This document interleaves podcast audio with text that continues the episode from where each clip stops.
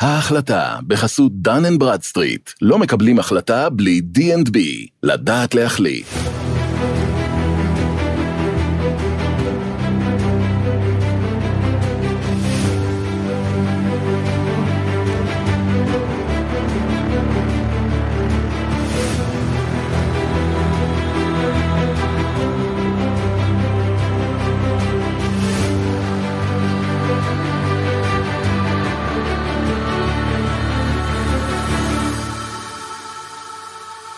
שלום וברוכים הבאים להחלטה מבית N12 ביזנס בחסות דן אנד ברדסטריט, הפודקאסט שחושף את מאחורי הקלעים של ההחלטות העסקיות המעניינות ביותר בזירה הישראלית. אני דובי פרנסס, והפעם פרק מיוחד. אני נמצא על כיסא המרואיין, ואיתי נמצא מתן חביליו, עורך N12 ביזנס, שיראיין אותי. שלום דובי. שלום מתן. אני מאוד שמח על הפרק הזה, כי שמענו המון דברים לאורך הפרקים. כל פרק אני מגלה עוד איזה דבר עליך בעצם. כן. השאלות שלך הן בעצם קצת שאלות שלך כלפי עצמך, אני צודק? כן, תמיד זה ככה. טוב, אז בוא פשוט נצלול. פרק עם נוי הדס, דיברת על העבודה שלך עם הירקן. כן, עם דוד ברינה. והכל מתחיל באמת מהילדות שלך שמה בחולון. בוא תספר לי קצת על הנקודה הזאת. על הילדות? כן. אנחנו 4 אחים, 3 מאיתנו נולדו בפערי זמן מאוד מאוד קצרים. ישי חנוך ואני, יואבי נולד, אחי הצעיר נולד, אני חושב, הוא היום בן 30, הוא צעיר ממני כמעט בעשור, אז נולד אחרינו, אבל לשלושת האחים נולדנו בפער של 1.5 שנה מכל אחד, וגדלנו בדירה של, היום בישראל אומרים סלון זה חדר, נכון? אז זה דירה 3 חדרים, מרווחת. אז 3 חדרים, סלון, חדר הורים, ושלושתנו בחדר אחד, בחולון, ברחוב שער ציון 32, שזה בניין של דומני 3 קומות, וזהו, היו נעורים נפלאים, חולון נקרא על שם חולות. ואז באמת חולון הייתה כשמה, זאת אומרת רק חולות. היה לך את חוס מסה, היה לך את ח' 300, ח' 400, וכל האזורים ששנים לאחר מכן הוכשרו לבנייה אזרחית ולבנייה של בניינים. היום, אז, לא היה שום דבר. והיית יורד למטה, משחק בחול, או הולך לחוס מסה, מטפס שם על הגבעה. וזהו, אחלה ילדות. והמוסך של אבא שלך, מתי התחילה? מתי אבא שלי התחיל את המוסך? אבא שלי היה עמיל מכס למען האמת, כי אבא שלו, סבא שלי זיכרונו לברכה, היה גם כן עמיל מכס. והוא עבד בעסק המשפחתי. לימים, סבא שלי מצד אימא, הציע לו לבוא ולנהל, ביחד עם עוד שותפים, לנהל מוסך קטן, שנקרא סובר חולון. סובר חולון היה ברחוב תימנה. נדבר שנייה על אזור תעשייה חולון של שנות ה-80. רחוב תימנה היה רחוב של הזונות. אז היה מקום לא קל לפתוח בו עסק, לא קל לעבוד בו. אבא שלי באמת הכיס דם. אני חושב שאחד הדברים שאני ראיתי בתור ילד, וכל אחד מאיתנו שואב השראה ודוגמה אישית, אני חושב גם מהבית, זה שאבא שלי כאילו חוזר בערב, וכאילו, אתה יודע, זה כמו בשיר הזה. אדם חוזר ובציר יומו, צנוע ובדל, ועל גבו צרות היום מומסות לו כמגדל, אז הוא כאילו ככה. היה מקיס דם, היה מקיא דם, היה מעשן כבד אז בזמנו, וגם היה באמת כאילו משתעל הרבה, אני זוכר את זה די בבירור. אבל לא משנה, אז אני זוכר אותו עובד מאוד מאוד קשה, וזה מה שאנחנו למדנו בבית, אבא היה איש עבודה, ואנחנו עזרנו בכל צורה שהיא, בין אם זה לעבוד בירקות, כשהיינו יכולים, ואגב, כולנו עבדנו אצל דוד ברינה בצורה כזו או אחרת, אישי אפילו עבד במשטחי דשא, בכל מיני פארקים ציבוריים, בין אם זה לחלק ברושורים, לימים כשהמוסך טיפה התפתח, לחלק ברושורים על וישרים של מכוניות, ולעמוד עם שלטי חוצות, שעשויים מפלסטיק בחום של אוגוסט, כדי לשלוח תנועה למוסך. עשינו כל מה שהיה צריך, כדי לעזור לעסק המשפחתי להצליח. אבל אחרי הכזאת דם, העסק מתייצב, מקבל, הוא הופך להיות עסק מוצלח, ויכולת בעצם להיות שם, בעסק, לחיות חיים די נוחיים, לקחת יותר תפקיד מול אבא שלך, אבל אתה מחליט ללכת לכיוון אחר לגמרי. אתה לוקח אותי עכשיו שאנחנו רצים בציר הזמן, כאילו מהר קדימה ואחורה, אבל תראה, העסק המשפחתי לימים, מהרחוב תימנה עבר לרחוב האופן פינת הפלד, משם לרחוב הפלד, והיום יש, זה רשת של מוסכים, ויש שם 400 עובדים, וסוכנויות, ועסק נדלני די מוצלח, ואנחנו גם מחזיקים בקבוצת מידס הציבורית, בגרעין השליטה, וכו' וכו'. עסק גדול ומוצלח, וכל הכבוד לאבא שלי ולשותפים שלו, יש לו 2 שותפים, רפי כהן ומשה זיו, שעזרו לו מאוד לבנות את העסק הזה גם כן, אז כל הכבוד לשלושתם שהם הצליחו להרים את הדבר הזה, ולבנות משהו באמת כנגד כל הסיכויים. באמת כנגד כל הסיכויים. זאת אומרת, לא היה שום גרעין התחלתי, אף אחד שם לא קיבל כסף מהמשפחה, והמוסך הראשוני שאני אספר לך עליו, שהיה ברחוב תימנה, היה 4 ליפטים, כאילו, באמת, הכי שבור שאתה יכול לדמיין, שם זה היה, ואגב, שביליתי שם המון זמן כשותף רצפות, וכמנקה חלקי מנוע וכדומה. אהבת?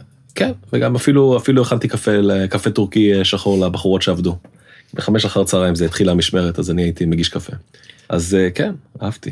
נותן לך המון המון פרופורציה לגבי החיים, והיום במבט לאחור, זו תקופה שאני אפילו מתגעגע אליה, תקופה מקסימה. אני לא ידעתי מה אני רוצה לעשות בכלל, וגם לא הייתי ממש סטודנט טוב, זאת אומרת, סיימתי את הלימודים בתיכון בלי תעודת בגרות, היו חוסרים שתי מקצועות, מתמטיקה, מפתיע, וספורט. יצאתי לצבא, הפכתי גם להיות קצין, חזרתי לגדוד האחזויות, משם חזרתי לבד אחד להדרכה, הייתי מפקד צוות, אחרי זה מפקד פלוגה, אז עזבתי אחרי 4.5 שנים, דרום אמריקה לשנה, ואז אתה חוזר ואתה כאילו, עדפק, כאילו, מה עושים עכשיו? והדבר הראשון שעשיתי, אני מקצר לך את הסיפור, כי המשרקי לנו הרבה זמן, אבל בסוף הלכתי ללמוד בבן גוריון, למדתי את התואר הראשון שלי בבן גוריון, אוניברסיטה מדהימה, קמפוס, באמת יוצא דופן, חוויה לימודית מטורפת, באמת. אני חושב בכלל, זה 1 מ-5 אוניברסיטאות ישראליות טובות מאוד, אבל באמת, היחידה שנותנת לך תחושה של איך זה לחיות מחוץ לבית, בלי ההורים, בסביבה שמאוד מאוד מדמה את סביבת הקמפוס האמריקאית, כן. ואז חיפשתי מה לעשות בקיצים, תוך כדי שלמדתי בבן גוריון, הייתי עובד בעסק המשפחתי, מכרתי מכוניות, מכוניות משומשות, מכוניות חדשות, הפקתי אירועים בעבור מיצובישי, אירועי מחירות של רכבים, ויצא לי לעבוד בתוך המוסך ולהרגיש את הדינמיקה בין השותפים. וזה עסק משפחתי, אבל זה לא עסק משפחתי יחידני. זאת אומרת, יש שם עוד שותפים. יש את רפי ויש את מויש, וכל אחד יש לו את האינטרסים שלו, וכל אחד יש לו את הטמפרמנט שלו, וכל אחד יש לו את מה שהוא רוצה ולאן שהוא רוצה לקחת את העסק, ואת השושלת המשפחתית שהוא רוצה להשריש במקום וכדומה. ראיתי שזה לא, בהסתברות די גבוהה, לא ייקח אותי למקומות שאליהם אני רוצה להגיע. החלטתי לחפש את מזלי במקום אחר. עכשיו, זו הייתה החלטה מאוד לא פשוטה. זו גם הייתה החלטה מאוד לא פשוטה לצאת לארצות הברית, ללמוד לימודי תואר שני, שלא על דעתה של משפחתי. כאילו, אבא שלי היה ממש לא, אומר לי, דובי, מה אתה לא הכי חג גדול, אתה לא אישה, מה אתה עכשיו הולך ללמוד תואר שני, באוניברסיטה מפונפנת, מה לך ולזה? והוא צדק. זאת אומרת, באמת, זה לא שעשיתי את זה למען האקדמיה, או משהו כזה. פשוט חשבתי לעצמי שמבחינה הסתברותית, הסיכוי להצלחה שם עולה לאין ארוך על הסיכוי להצלחה פה. פשוט בגלל מספר החלקים שמשתתפים. פה יש לך 10 מיליון אנשים, כוח העבודה הוא אגב, אני חושב באזור 4 מיליון איש, ושם יש לך 360 מיליון איש, וכוח העבודה הוא 152 מיליון איש. זאת אומרת שגם אם אתה בינוני, אתה יכול ממש להצליח. וזו המחשבה, זה היה קו המנחה שלי. מאוד תמים, מאוד נאיבי, מאוד פשוט. וישי, אחי הגדול, הלך ל-UCLA, ואני החלטתי להגיש מועמדות גם ל-UCLA, אבל הציוני ג'ימט שלי לא היו טובים כמו שלו. הציוני ג'ימט שצריך שם, זה כמו לקבל בפסיכומטרי מעל 700. והממוצע, אני חושב, 720 כדי להתקבל לשם, היה. שלי היה טיפה יותר נמוך מזה, והחלטתי שאני עושה road trip, ואני נוסע לארצות הברית.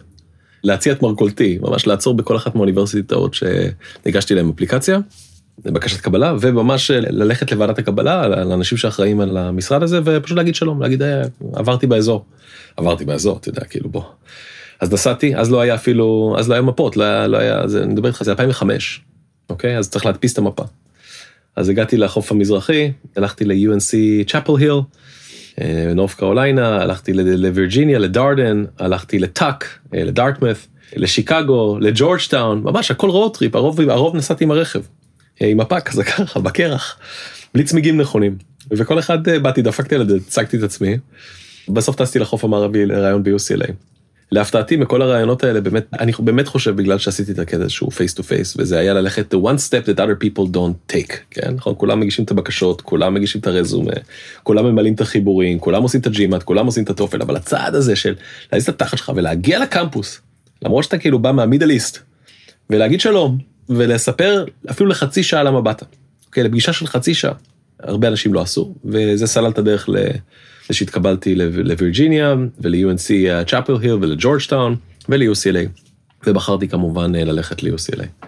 אז זהו, זו התשובה של למה הלכתי לשם, ועל השפעתו של אחי אפשר לדבר יותר מאוחר אם תרצה, וגם על השפעתם של מנטורים באופן כללי. זהו, ההשפעה של ישי סביב הדבר הזה, אתה דיברת על זה כמה פעמים שהלכת אחריו, אבל מעניין אותי דווקא, אמרת עכשיו שפשוט הלכת ודפקת בדלת והגעת לאוניברסיטה, זה מעניין, כי אני רואה את זה גם פה לצורך העניין. הרבה פעמים מצאנו את עצמנו הולכים למשרד של סלינה, והלכנו למשרד של...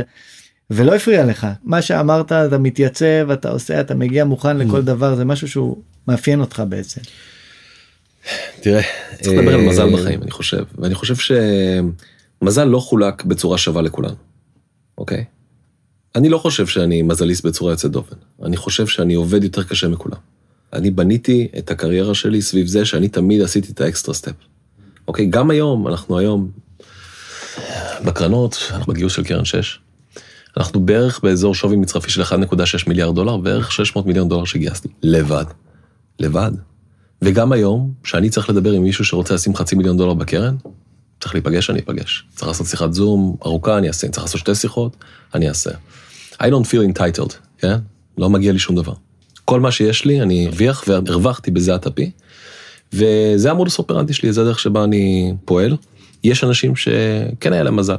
קורה, נכון? יש אנשים שכן היה להם מזל לא יודע, בקריפטו, בשיט קוינס, whatever, כן? לי לא היה. ואולי זה גם מסביר למה אני בעסק שבו אתה משקיע כסף באנשים שאתה מאמין שיש להם גם יותר מזל ממך. קורא לזה באנגלית diversification of luck. כן? תחשוב שנייה על מה שאמרתי, כי זה מונח מאוד מאוד מעניין. אם המזל לא חולק בצורה שווה, ויש לך את האפשרות להשקיע באנשים אחרים שאתה מאמין שיהיה להם אפילו יותר מזל ממך, ולקחת אחוזים כנגד הכסף, כנגד התמיכה, כנגד ההצעה הטובה, כנגד ה-value creation, כל הדברים האלה. לקחת אחוזים ולהחזיק חלק ממה שהמאמץ שלהם והמאמץ הקולקטיבי של הצוות שהם הצליחו להביא ביחד מייצרים, ייצרת לעצמך בעצם פורטפוליו מבוזר של הצלחה. ילדים, הבאת אותם בגיל מאוחר, זו הייתה החלטה או שזה קרה? איך אני אגיד את זה? לקח שנים עד שליאור בא, כי היה קשה להביא אותו. זה לגבי זה, תראה, אני בן 44 בנובמבר היה, ליאור בן 3 באוקטובר, אני הייתי בן 41 בערך של ליאור נולד, ואשתי הייתה באמצע שנות ה-30 לחיה. אז יחסית מאוחר בשביל שנינו, but that was the right time.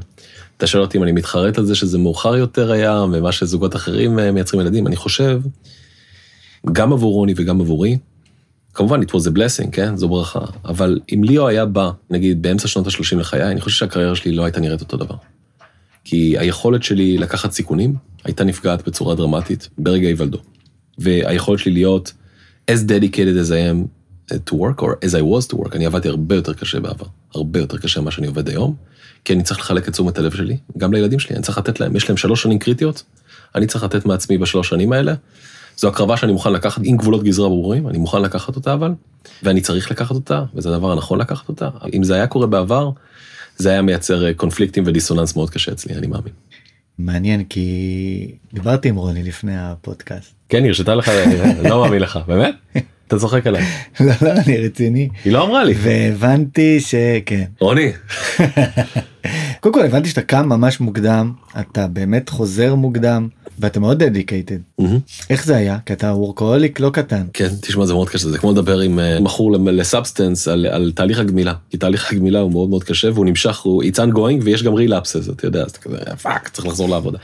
אז קודם כל, אני קם מאוד מוקדם, תמיד קמתי אבל מוקדם. אני קם באזור, בדרך כלל 5:30, משהו כזה. אני משתדל מאוד בחודשים האחרונים לשחות בבוקר. כי זה באמת מסדר לי את הראש, זה מנקה אותי. אז קודם כל אני קם מוקדם, אני הולך לעבודה מוקדם, אני כבר בשעה 6:30 שותה את הקפה של הבוקר ליד העבודה ועולה למשרד. אז יש לי פור על העובדים שלי של שעתיים, אז אני לא נותן ללוח זמנים ולעובדים שלי לנהל אותי, אני בעצם בא מוכן עם האג'נדה הברורה שלי לגבי מה אני רוצה להשיג היום, אם אני מגיע למשרד, אם אני מטייל או טס, דברים אחרים, ואני משתדל מאוד בימים שאני לא בסיליקון ואלי, בימים שאני לא בניו יורק, ואני משתדל מאוד לחזור לילדים באזור 4:30. זה קשוח, כן? זה קשוח, אבל אני משתדל להיות איתם את השעתיים-3 של אחר הצהריים, כי בבוקר אני לא יכול להיות איתם. כי זה הביוריתמוס שלי, אני אישי יותר של בוקר מאשר של לילה. וזהו, כן, אז מקווה שזה מה שרוני אמרה. בוא נחזור באמת לביזנס. אני חוזר רגע לציר הזמן שלנו. תואר שני סיימת, מה בעצם הנקודת מפנה? שהקפיצה לך את הקריירה, ההחלטה המשמעותית שקיבלת. כן, טוב, אנחנו בפודקאסט על החלטה, אז אני רוצה להגיד משהו על החלטה. אני חושב שההחלטה היא צירוף של נסיבות שהן גם אקסוגניות, זאת אומרת, זה לא רק פנימי, זה לא רק החלטה שלי, זה מכלול של דברים שקרו בעבר ובהווה באותה נקודת זמן, שייצרו להזדמנות, and I capitalized upon it. עכשיו, למה אני עושה לזה פריימינג בצורה הזו? כי אני חושב שהאגו שלנו גורם לנו להאמין שכאילו, זו הייתה החלטה שלי. אני לא בטוח שזו הייתה החלטה שלי, בלבד. זאת אומרת, אני חושב שזו הייתה החלטה של היקום לתת לי הזדמנות. אוקיי? אני עבדתי מאוד קשה כדי שהיקום ייתן לי את ההזדמנות הזו. אבל ברגע שניתנה לי הזדמנות מהיקום, זיהיתי אותה כהזדמנות, שזה גם סוג של טלנט, and I took advantage of it. עכשיו, אתה שואל אותי מתי זה היה? אני חושב שכל מה שהוביל לזה, אפילו שם המשפחה שלי, אני אספר קוריוז מעניין על זה. כל מה שהוביל לזה, היה החלטות שלקחתי, קיבלתי החלטה לא לעבוד בעסק המשפחתי, קיבלתי החלטה ללכת לתואר שני, קיבלתי החלטה לעשות את זה בארצות הברית, קיבלתי החלטה ללכת ל-UCLA, קיבלתי החלטה ללכת ל-Private Banking, שלא גייסו בכלל לא הקמפוס לתפקיד הזה, לא היה תפקיד, המגייסים בכלל לא היו לתפקידים האלה, התפקידים היו, אתה יודע, Consulting, Corporate Marketing, Investment Banking, שכולם רצו להיות אז Investment Bankers, זה היה לפני המשבר של 2008, ואני הלכתי לאיזשהו תפקיד שבכלל לא גייסו בקמפוס, וגם דפקתי על דלתות וניסיתי לקבל עבודה, וככה באמת נכנסתי לדויטשה בנק. ואז ההחלטה לעזוב את דויטשה בנק בוקר אחד וללכת לעבוד אצל אחד הקליינטים שהבאתי לבנק, בתפקיד לא מוגדר, כשאפילו השכר לא ברור. אז התשובה היא שזה מכלול של דברים שהצטברו לכמה החלטות שהיו החלטות מאוד מאוד אקוטיות. ואגב, גם שם, עבדתי שם כמעט חצי עשור, והחלטתי להשקיע בהון סיכון תוך כדי שאני שם. וגם ההחלטה הזו הייתה החלטה שהיא קריטית, והייתה מאוד מאוד חשובה בחלוף הימים. ההחלטה לעזוב את הפמילי אופיס וללכת 100% על השקעות הון סיכון הייתה החלטה חשובה. ההחלטה שנה שעברה לגייס כסף בישראל הייתה החלטה חשובה. אז יש המון המון החלטות שאתה אומר, טוב, כאילו, אלה החלטות שבעצם בנו, הם מבני הדרך, הם אמות הסיפים שייצרו את הדבר הזה. אז קשה לי לשים את האצבע, לשאלתך, על הדבר אחד ספציפי ששינה את הכל.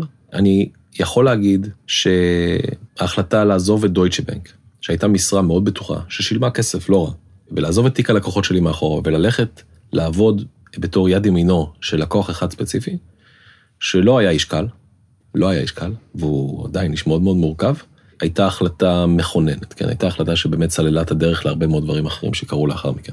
בוא נחזור באמת על אותו לקוח, זו החלטה גם לא מובנת מאליה, אבל סרגי, הוא מחליט ללכת איתו, למה? קודם כל, הדרך שבה נפגשתי עם סרגי הייתה דרך מוזרה. ב-2008 הצטרפתי לבנק, המשבר הפיננסי רע, ובאותו זמן הייתי בהכשרה בניו יורק, וצריך להבין שבאותה נקודת זמן דויטשה בנק מחזיקים לי את הוויזה. זאת אומרת, אם הם מפטרים אותי, אני לא יכול להישאר בארצות הברית. זה נקרא H1B, הם מפטרים אותי, נגמר התהליך, אני לא יכול להישאר בארצות הברית, אין ויזה, אין גרין קארד, אין שום דבר. אז אתה חייב לשרוד בכל האמצעים כשרים.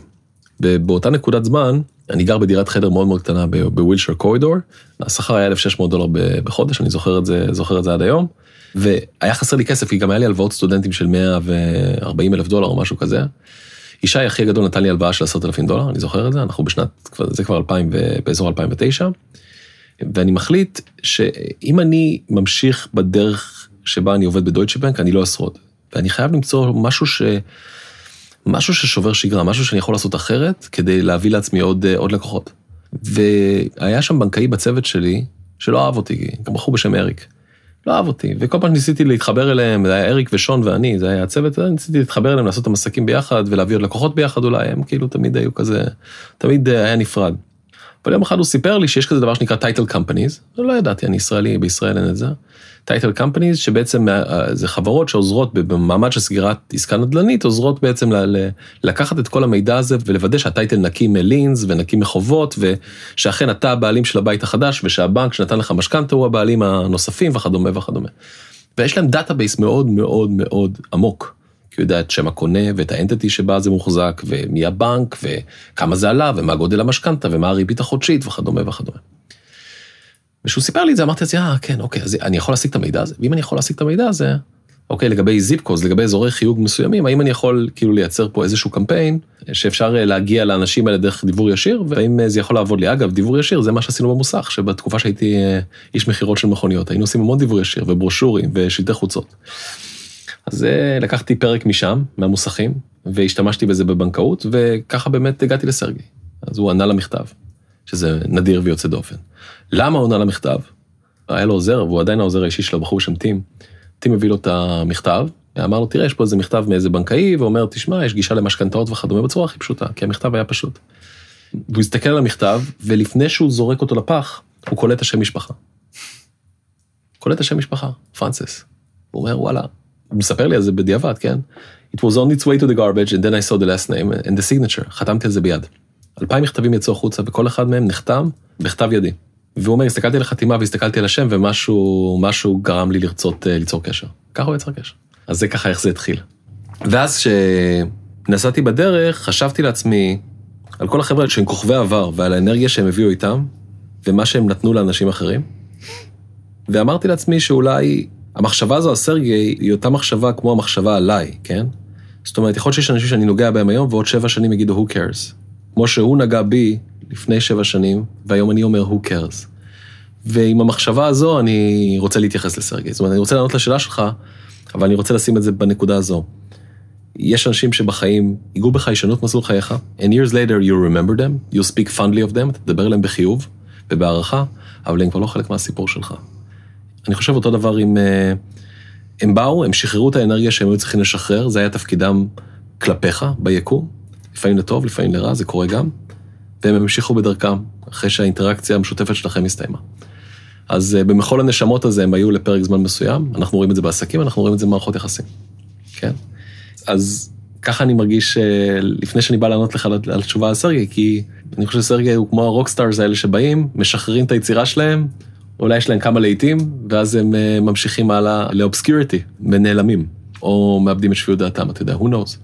אז זו התשובה שלי לגבי סרגי. סרגי, בקצרה, הוא איש מדהים, מורכב בצורה יוצאת דופן, שבשנת 2011, 2010, לפני יותר מעשור, נתן לי הזדמנות מדהימה לבוא ולהריץ לו את האופרציה המשפחתית, שבזמנו הייתה באזור $1 מיליארד, מרביתם נזילים, לנהל אותה השקעות, לנהל אותה האופרציה.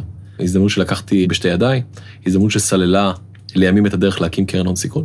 והוא אדם שלצערי ברמה החברית ולשמחתי ברמה העסקית נפרדו דרכנו במאי 2015. אנחנו עדיין באינטראקציה, נאמר, אני לא יודע, לקרוא לזה חברות יהיה לא הוגן, אבל נקרא לזה ידידותית, זאת אומרת, עדיין שולחים טקסטים מדי פעם בחגים, יותר אני מאשר הוא, בסדר. זהו, זו התשובה. אז מגיע השלב שאתה מחליט לפנות לעולמות ההון סיכון. כן, אני לא החלטתי לפנות להון סיכון. עולם ההון סיכון החליט שאני, שים לב, אני תמיד זה, אני לא מחליט כלום. אני פועל לפי נסיבות. עולם ההון סיכון החליט שאני צריך להיות חלק ממנו. איפשהו, אני חושב, באזור 2011, דרור ברמן, שהיה שותף שלי לדירה, והיום מריץ את הקרן Innovation Endeavors, שבה אריק שמיט הוא משקיע מהותי, וגם אחד מהג'נרל פרטנרס, אריק שמיט, צ'רמן של גוגל לשעבר, מסיים את לימודיו בסטנפורד ב-2011, אני חושב, ב-2010, והולך לעבוד אצל אריק בתור, נקרא לזה, יד ימינו בפמילי אופיס, ואז אחרי כמה חודשים מקימים ביחד קרן שנקראת Innovation Endeavors, וכשדרור מתחיל לעבוד אצל אריק, אני חושב לעצמי שזו הזדמנות נפלאה להתחיל להשקיע גם בהון סיכון. סך הכל היה לנו כסף נזיל. חשבתי שזה תחום מעניין. לא הכרתי אותו, לא הבנתי אותו מספיק. יודע, הייתי סקרן, וחשבתי לעצמי שבעולם שהיינו בו אז, שזה שנת 2011, 2010, שמרבית, באמת זה היה אחרי 2008, כולם עדיין מתאוששים, מלקקים את הפצעים, מיתון חריף ביותר. כן, תזכרו, זה שווקים ירדו ב-50%, 9 מיליון שיבדו את עבודתם, 4.5 מיליון פורקלוז'ר, זה היה תקופה קשה באמריקה, ולבוא שנתיים אחרי זה ולהיכנס לעולם ההון סיכון לא היה מובן מאליו, וגם לא היו הרבה שחקנים. והחלטתי שאני רוצה to kind of like dip my toes, כן, לראות איך זה מרגיש. בהתחלה להשקיע לצידם של דרור ואריק, ואחרי זה להכיר את החברים שלהם, ולהשקיע לצידו של ג'ו לונסדל, אחד ממייסדי פלנטיר, ופיטר טיר, ויורי וראול מ-DST, ואורן זאב, והרבה מאוד חבר'ה שאני מאוד מעריך ועובד איתם עד היום. וזהו, ואתה יודע, זה משפט שאני המצאתי, אבל אני אוהב אותו, זה first time a trial, second time a habit, third time an addiction. אז אתה יודע, בפעם השלישית, בעסקה השלישית, כבר אמרתי, I'm pretty hooked, I love it, כן, זה מדהים. באמת, ונדבר למה אני אוהב תחום ההון סיכון, אבל באמת התאהבתי בזה, והרגשתי שאני עושה למקצוע הזה דיסרוויס, שאני לא עושה אותו פול טיים, אלא עובד כאילו בפמילי אופיס על מלא דברים אחרים, ומדי פעם מוצא את עצמי עושה איזה השקעת הון סיכון פה ושם. עשינו בין 2012 ל-2014 איזה 38 השקעות הון סיכון בפמילי אופיס. זה באמת היה הג'נסיס של הקרן, זה הייתה הקמת הקרן, אבל רציתי לעשות זה בצורה מקצועית ומקצוענית, ובאמת ללמוד את רזי המקצוע לעומקו. אני עדיין תלמיד של המקצוע, אבל רציתי באמת להשקיע את כל זמני ומרצי בזה. וב-2014, אתה יודע, the writing was on the wall, ידעתי שאני רוצה לעזוב, פחות או יותר אמרתי לסרגי, תשמע, אני רוצה לגייס כסף ממקורות חיצוניים גם, ויצאתי לגייס כמעט $50 מיליון, זה היה יעד הגיוס, השאפתני, באותו זמן, ובאמצע הדרך של הגיוס עזבתי את הפמילי אופיס במאי 2015, ומאז אני on my own, אז זו התשובה ללמה החלטתי, למה העולם החליט לשלוח אותי לכיוון ההון סיכון. איך אתה עם זה היום? אתה שמח במה שאתה עושה? אני שמח. אני חושב שאולי אם אני עדיין אוהב את מה שאני עושה, והתשובה היא חד משמעית, כן. מאוד אוהב את מה שאני עושה. אני חושב שתחום ההון סיכון הוא תחום שהוא עדיין בחיתוליו. אני לא בטוח שאנשים לגמרי מבינים את זה, כמה שהכותרות, כמו תמיד, הכותרות מטעות. אין הרבה שחקנים בהון סיכון. בסך הכל, עזבו שנייה פמילי אופיסס שעושים את זה, או חבר'ה שעושים את זה פארט טיים וכדומה. שנייה לקרנות מבוססות. יש בערך 4,000 קרנות בעולם, 1,400 מהם נוספו בארבע שנים האחרונות. אז הרבה מאוד שחקנים חדשים, מחסומי הכניסה להיות שחקן בתחום הזה, זה דופק, והיכולת לגייס כסף ולמכור סיפור. אז יש גם הרבה מאוד שחקנים לא טובים. התחום הוא לא, הוא לא regulated, אלא איך אומרים regulated, הוא לא נעקף, נאמר ככה, בצורה ש-strict, נוקשה כמו השוק הציבורי. אז אתה נגיד עדיין יכול לחיות בלי לדווח לציבור איך הביצועים שלך, או לדווח לכל המשקיעים איך הביצועים שלך. אז אין הרבה טרנספרנסי, אין הרבה שקיפות בתעשייה שלנו עדיין. אז קודם כל זו תעשייה חדשה, יחסית. קיימת כמה עשרות שנים בודדות, תעשייה שעוברת שינויים, מושכת הרבה יותר כסף מבעבר. אם תסתכל על תיקי ההשקעות של לקוחות מוסדיים, אז ההקצאה להון סיכון גדלה בצורה דרמטית בשנים האחרונות, ואנחנו רואים את זה ביתר סט לתוך העשור האחרון. ועם ההבנה שזו תעשייה חדשה שהיא בחיתולה לחלוטין, ושהחוקים שלה עדיין לא לגמרי מוגדרים. אולי חוקים של איך להשקיע, אתה יודע, אוקיי, אתה עושה seed, אתה עושה A, אתה עושה B, אתה עושה safe, אתה עושה convertible note, כל החוקים האלה, אתה קונה מניות בכורה, אתה קונה מניות common, כל הדברים האלה, בסדר. right of first refusal, right of first offer, כל הדברים האלה זה בסדר, זה שפה אחידה. אבל השפה שסביב לזה, סביב השפה המשפטית, היא שפה מאוד יצירתית ומאוד, נאמר, עדיין בחיתוליה, עדיין מתהווה. בתחום ההון סיכון, אין רק את החלק הריאלי והכמותי. יש את החלק ההומני, שזה יחסי אנוש. אם אתה בן אדם לא טוב ולא נעים, קשה, קשה עורף, לא מכיל, לא תומך, יזמים לא יעבדו איתך בחיים. המרכיב האנושי פה הוא מרכיב מאוד מאוד מאוד חשוב. דבר ראשון, תהיה בן אדם. יש את החלק הכלכלי, המספרי, הכמותי, היכולת לכמת שווקים, להבין לאן המוצר הולך ומה העתיד של התוכנה הזו, נגיד, שהצוות רוצה למכור. בסדר. ויש את החלק של אנליזת השוק, זה חלקים כמותיים, חלקים שהם אנליטיים לחלוטין. יש את החלק של איך מתנהלים עם המשקיעים האחרים על השולחן. זאת אומרת, אני רוצה להביא עוד משקיעים לתוך החברה, אם אני הובלתי את הסיד, איך מתנהלים איתם, איזה משקיעים מביאים, איך מדברים אליהם, איך עוזרים לחברה להביא לקוחות, איך עוזרים לחברה להביא C-suite, איך ממתגים את החברה, איך עושים לחברה ברנדינג, איך מדברים על החברה בתקשורת. תחשוב שכל חברה זה כמו קונסטלציה של כוכבים, כל חברה היא כוכב, ואתה צריך לוודא שבמערכת השמש הזו הדברים עובדים כמו שצריך. אני חושב שהמשחק הוא לדעת להזיז את כל החלקים הנעים האלה ביחד, ליצירה של סיפור, ביחד עם היזמים, ביחד עם הצוות שלהם, ביחד עם השוק, ביחד עם התקשורת, ביחד עם משקיעים אחרים, ביחד עם עובדים, לייצר נרטיב, לייצר סיפור, ואני חושב שזה משהו יפה בעולם ההון סיכון, שאין אף תפקיד בעולם הזה, שמאפשר לשלב את כל החלקים הללו ביחד.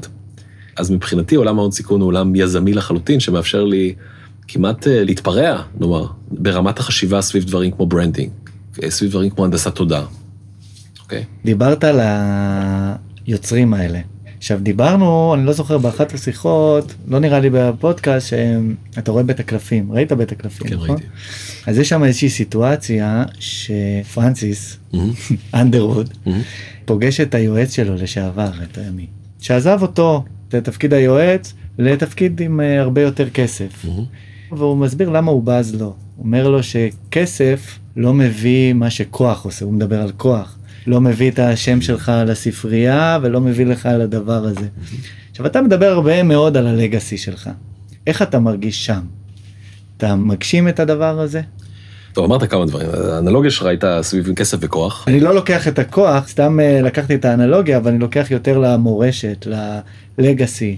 אני אולי מדבר הרבה על מורשת, אני תוהה אם הייתי רק משקיע הון סיכון. זאת אומרת, אם הייתי משקיע הון סיכון ולא הייתי משתמש בפלטפורמות שהן פלטפורמות, נקרא לזה distribution channels, יכולת להפיץ מסרים. כן? ראית את זה בעבר עם דיבור ישיר, ועכשיו אתה רואה את זה בטלוויזיה. זה יכולת הפצת מסרים, בסקייל. וככה, אגב, אני מסתכל על ניהול הזמן שלי. אני מדבר איתך עכשיו, ואני יודע שנגיד הפודקאסט יהיה 40 דקות, ואני יודע שלפודקאסט יאזינו, כנראה, על פני חייו כמה אלפי אנשים. אם אני אעשה עבודה מספיק טובה, ואתה תעשה עבודה מספיק טובה, אולי כמה עשרות אלפי אנשים, ואני מכפיל את זה במספר הדקות. מתחשב בזה שהזמן שלי פה בפלנטה הוא קצוב ולא ידוע. אני משתמש בפלטפורמת העברת המסרים הזו כדי להעביר את המסר שלי לתודעת ההמונים. טוב, אנחנו חוזרים לשאלה שלך. השאלה לא הייתה אם אני מאמין שיש לגאסי, אמרתי לי, זה נושא שמעסיק אותי. הוא מעסיק אותי כי אני יודע, בתעשייה שלי, שהיא מאוד deal-oriented, deal-centric. אתה עושה עסקה, אתה עושה עסקה, אתה עושה עסקה, אתה כל הזמן עובד, אתה יודע. אתה עושה עסקה, תומך בעסקה הקודמת, אתה עושה עסקה, תומך בעסקה הקודמת. ואתה חי עם היזמים והיזמות האלה 10 שנים בדרך כלל, כן? זה הזמן לאקסיט, אם הם מצליחים, או מצליחות. ואני תוהה לעצמי מה הלגאסי של הדבר הזה. מה הלגאסי שרק, אתה יודע, לעשות את העסקה ובסדר, לעשות כסף ולקבל כותרות בעיתון, חיוביות, שליליות, whatever. ושאתה שנייה מנסה להסתכל במעוף הציפור, וזה נורא קשה שיש ילדים לעצור את הכל, או הסרט של, מה זה היה, בילי קריסטל, תעצרו את העיר, אני רוצה לרדת. מנסה להסתכל במעוף הציפור ולהגיד, but where's the impact? אני רוצה להאמין שאנחנו נוגעים ביזמות וביזמים שאנחנו משקיעים בהם, ודרכם מגיעים לעובדים שלהם. אני רוצה להאמין שהחברות שבהם אנחנו משקיעים, שהן קפיטליסטיות בהגדרה, אבל עושות טוב לעולם. עושות אותו יעיל יותר, מהיר יותר, עוזרות לחברות להתמודד עם סביבת עבודה כאוטית, כי אנחנו נכנסים לעולם כאוטי בעשורים הקרובים. אז כל זה אני מאמין שיש לנו אימפקט, אבל אם אני צריך לחשוב האם זה מספיק לי, האם אני רוצה לייצר עוד אימפקט בעתיד, אני חושב שהתשובה היא כן, ואיך זה ייראה, אני לא בטוח שזה ייראה דרך הקריירה בלבד, אני חושב שזה יכול להיראות גם דרך עשייה חברתית, וקרבים הימים שאני ארצה לעשות יותר עשייה חברתית, התחלתי כבר, זאת אומרת, אני כבר התחלתי לשחק בזה, נאמר, להשתעשע עם זה, להתעסק בזה, אז אני עובד עכשיו על איזושהי שותפות אסטרטגית עם אוניברסיטת בן גוריון, הייתי הדובר המרכזי בטקס סיום הלימודים של תואר ראשון ושני, לפני כמה שבועות, שזה היה מעמד מאוד מיוחד, מאוד מרגש, יש כמה גופים כמו חב"ד בארצות הברית שאני תורם להם, שאני מעורב שם, אז יש כמה דברים שאני עושה, אבל הייתי רוצה להשפיע אפילו יותר בסקל, ויבוא היום ואני אעשה את זה. איך זה באמת היה לחזור לאוניברסיטת בן גוריון? זה היה מדהים, זה היה מדהים. אוניברסיטת בן גוריון נתנה לי המון.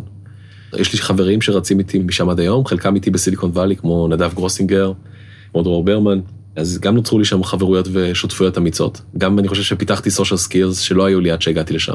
כי פתאום אתה נזרק עם אנשים, זה לא רק הצבא, כן, אתה בסדר בצבא, אתה בסביבה, בלוז הצבאי, אבל פה אתה צריך להסתדר עם אנשים בתוך דירה שאתה סוחר, בזה תוך כדי שאתה מנסה ללמוד ולשרוד בתוכנית שהייתה תוכנית די, נקרא לזה, ריגר. אז כן, בן גוריון שילבה בשבילי גם את האלמנט החברתי, גם את האלמנט הלימודי, ומאוד מאוד נהניתי, וזו גם הסיבה שאני הולך להיות מעורב איתם בצורה אסטרטגית, אני מקווה, בשבילם ובשבילי בשנים הקרובות. אמרת, אגב, מבחינתי זה גם קו ישיר. אמרת שאתה זוכר את מי שנתן לך את ההזדמנות, והתינה שקטה למי שלא נתן לך הזדמנות. כן. גם אם אתה לא את הדמות, אבל ספר לי רגע על שלא נתנו לך את ההזדמנות. תראה, אני לא שונא את מי שנתן לי הזדמנות, כי אני חושב שזה היה תפקידם ביקום, לא לתת לי הזדמנות. כלפיי. וזה גם עוזר לי להעריך את אלה שכן נתנו לי הזדמנות. אז לפעמים זה טוב לקבל לא. אני קיבלתי המון לא. אני ממשיך לקבל המון לא. אגב, גם בימים אלו, שאני מגייס את הקרן החדשה, את הקרן השישית, אנחנו מגייסים את הקרן השישית בתקופה שהיא כאילו כמו תמונת מראה הופכית לשנה שעברה. אם שנה שעברה כולם היו היי ורצו לתת לך כסף ואמרו שאתה הדבר הכי מדהים שקרה להם בעולם, השנה אתה נכנס לאותם משקיעים, חלקם משקיעים בלי שמות, חלקם משקיעים מוסדיים ישראלים, שמסתכלים עליך כאילו, what the hell is going on, למה אתה פה? מה קרה? למה אתה פה? ולמה אנחנו ניתן לך כסף שוב פעם, כן? אני לא השתניתי, אני אותו בן אדם, אני אותו משקיע, עם אותה יד ויכולת, רוצה לומר לראות את הנולד, אבל היכולת לנווה בהסתברות די גבוהה, איזה יזמת ויזם הצליחו לייצר חברה מגדירת קטגוריה.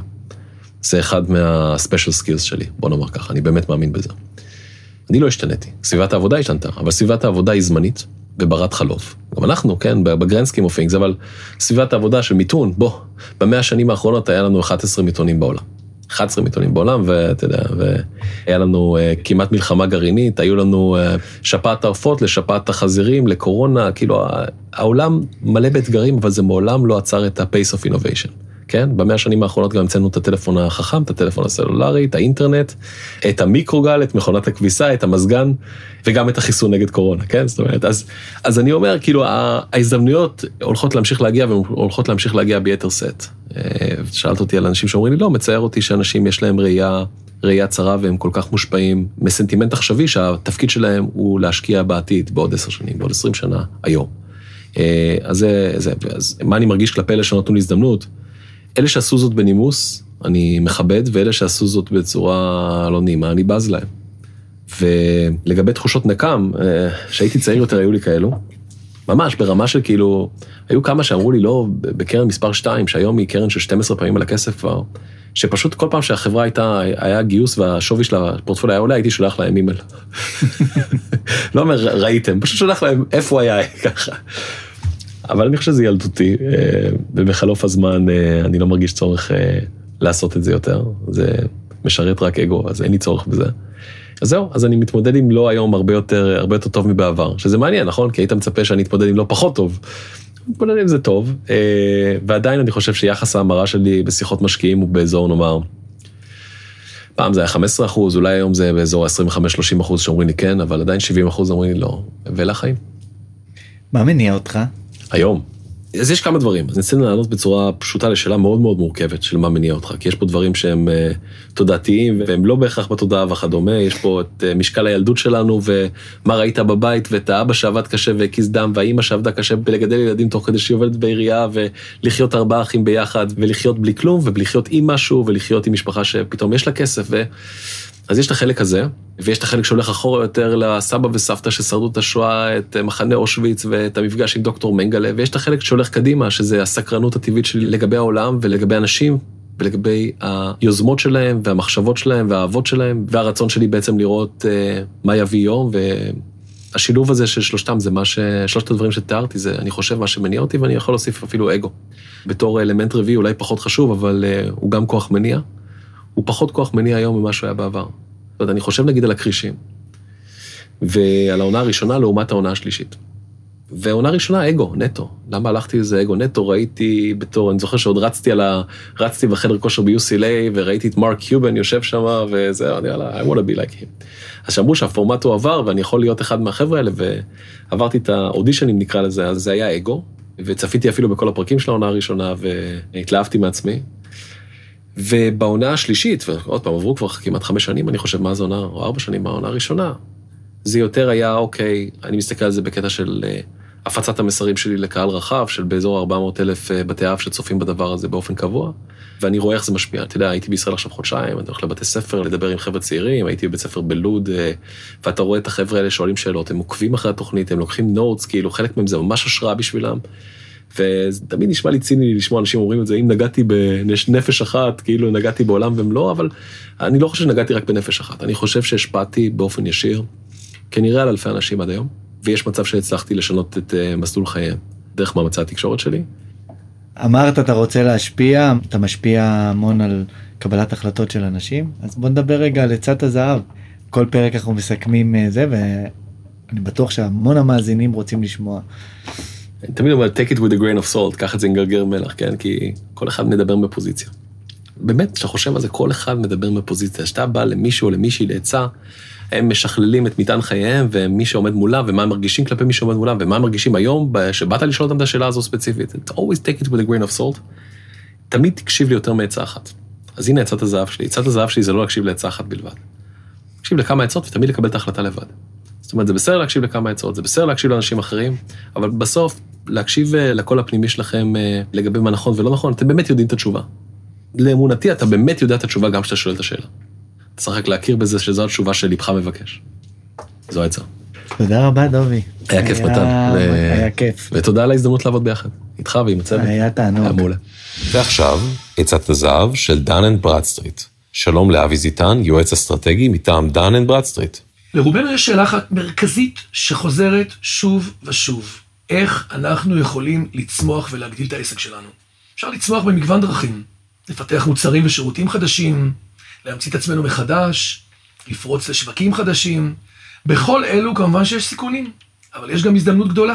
מניסיוני, הצעדים אלו אינם רק קשורים בצמיחה, בלי שאנחנו נוביל לשם. העסק שלנו עלול גם ללכת אחורה, בוודאי בעולם תחרותי דינמי וגלובלי. אם אנחנו לא דוחפים קדימה בכל הכוח, אנחנו נלך אחורה. דמיינו שהייתם יכולים לקבל מידע על כל הלקוחות הפוטנציאליים שלכם, לפי סגמנטים וסקטורים שהייתם מגדירים. מה הייתם יכולים לעשות עם כל המידע הזה? לפלח בצורה חכמת השוק, להכיר לעומק את ההזדמנויות, לפנות בצורה פעילה ללקוחות החדשים ולצמוח. דן & ברדסטריט מציעים את המידע המקיף על כל החברות הישראליות, כולל פילוחים, מידע עדכני ופרטי קשר רלוונטיים, ושתוכלו להגשים את החלומות והתוכניות הצמיחה שלכם. אז אם בא לכם להצטרף אלינו, חפשו דן & ברדסטריט בגוגל, יש גם התנסות חינם.